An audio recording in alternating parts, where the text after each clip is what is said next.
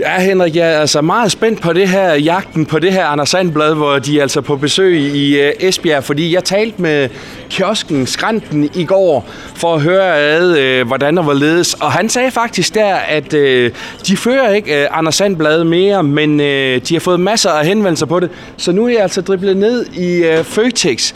De har jo den her store kiosk, kundeserviceafdelingen, og voila, her er de så med Anders Sandbladene, du, og med Esbjerg på forsiden og det hele, så, så det er bare fantastisk. Og jeg så faktisk lige en kunde nu her, der kom løbende med en masse af dem. Lad os lige prøve at gå hen til disken her. Her har vi Emilie. Godmorgen, Emilie. Godmorgen. Hvad er der gang i den med, med Anders Sand? Ja, der har været mega stor efterspørgsel, så nu øh, er det bare for solgt dem alle. Ja. Ja. Og øh, har I sådan kunne, kunne, kunne mærke, at, øh, at, at folk de er kommet lidt, lidt tidligere efter Sandblad i dag? Ja, der har været en del allerede nu. Ja. Ja, så. Vi har også lagt et billede op på Føtex Esbjerg på Facebook, hvor vi øh, skriver, at vi har fået Anders Sandbladene hjem. Hvad, hvad tænker du selv om det? Altså, Anders Sand i, i Esbjerg. Det er da sjovt og spændende. Jeg har da allerede også købt en, så... Du, du har også købt Ja. en. Fantastisk.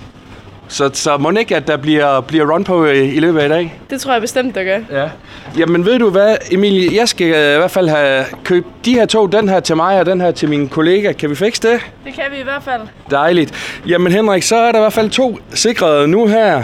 Så øh, alt godt her for Føtex. De har altså masser af Anders Sandblad endnu, men øh, som vi så lige før, der var altså en, der løb med rigtig mange. Så måske stadigvæk en god idé lige at, at skynde sig.